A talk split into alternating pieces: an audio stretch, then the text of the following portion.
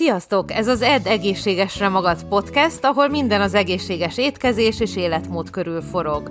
Rudnai Peters Krisztina vagyok, táplálkozástudományi szakértő, személyedző, dietetikai hallgató, több, több mint 20 éve edzek, étkezek, tapasztalom és vendégeim vannak. Praktizálásom során szem előtt tartom az emésztés egészségét, az anti-aginget, vagyis hogy minél szebben öregedjünk meg, a gyulladás csökkentést és az élet hosszúságán. Ha még többet akarsz tudni, nézd meg a podcast leírását, vagy az étkeztudatosan.hu-t.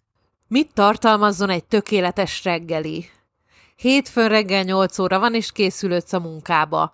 Azt mondod, hogy valószínűleg reggelit kellene enned edzés előtt, de mit is kéne? Szénhidrátra, fehérjére vagy zsírra van szükséged? És hánykor fogyaszt? Itt van minden, amit tudnod kell a reggeliről. A hagyományos reggeli kávéból, gyümölcsléből és más cukorban gazdag ételekből meglehetősen gyakori, de gyakran kielégítetlenül hagyja az embereket. Miért? Mert gyenge a fehérje és a zsírtartalmuk, a két makró tápanyag, amik a telítettség érzéséért felelősek. Egy jó reggelinek tartalmaznia kell ezeket az alapvető tápanyagokat, hogy hosszabb ideig érezd magad telítettebbnek, és egész reggel tartós energiával rendelkezz. Számos nagyszerű lehetőség van, amelyek megadják azt az energiát, amelyre szükséged van a reggeli rutin és a nap többi része során. Miért fontos a jól lakottság? A jól lakottság többről szól, mint egyszerűen jól lakottnak érezni magunkat.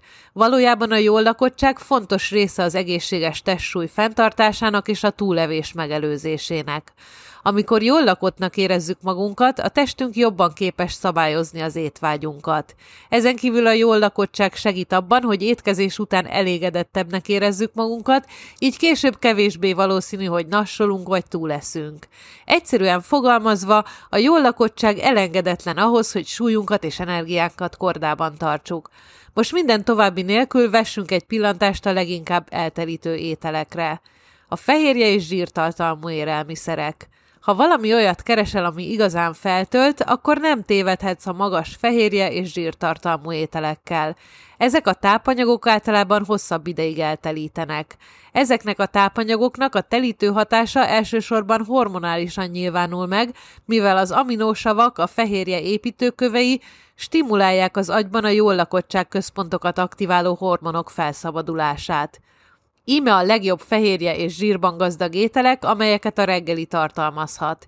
Tojás, tejtermékek, avokádó vagy hús.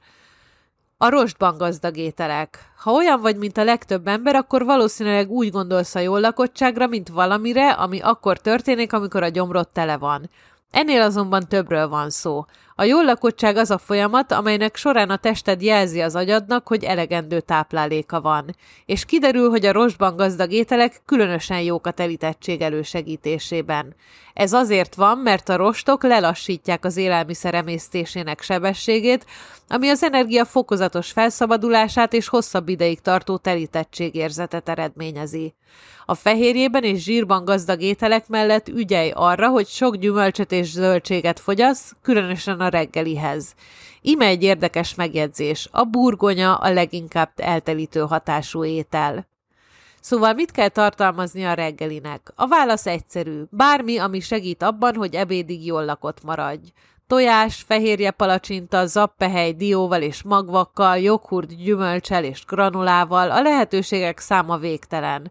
És ha azzal küzdesz, hogy valami újat találj ki, rengeteg recept található az interneten, amelyek ötletet adnak. Nézd meg az öt hozzávalós receptkönyvemet a mediterrán étkezés szerint összeállított receptekből. Csak ügyelj arra, hogy elkerüld a feldolgozott élelmiszereket és a cukros gabonaféléket. Lehet, hogy gyors energialöketet biztosítanak, de ez nem tart sokáig, és hamarosan újra éhes leszel. A reggeli fontos étkezés, ezért szállj időt arra, hogy készíts valamit, ami egész délelőtt energiával és jól lakottsággal tölt el.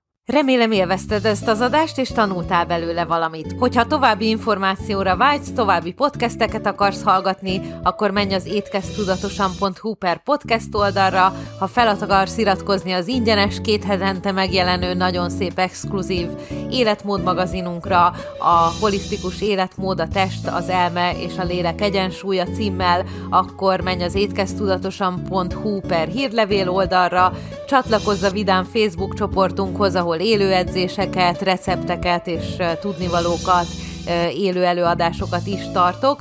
Ez a Facebookon a növényi alapú vegán és vega életmód, receptek és edzéstervek címmel. Valamint látogass meg a weboldalamat, az étkeztudatosan.hu-t.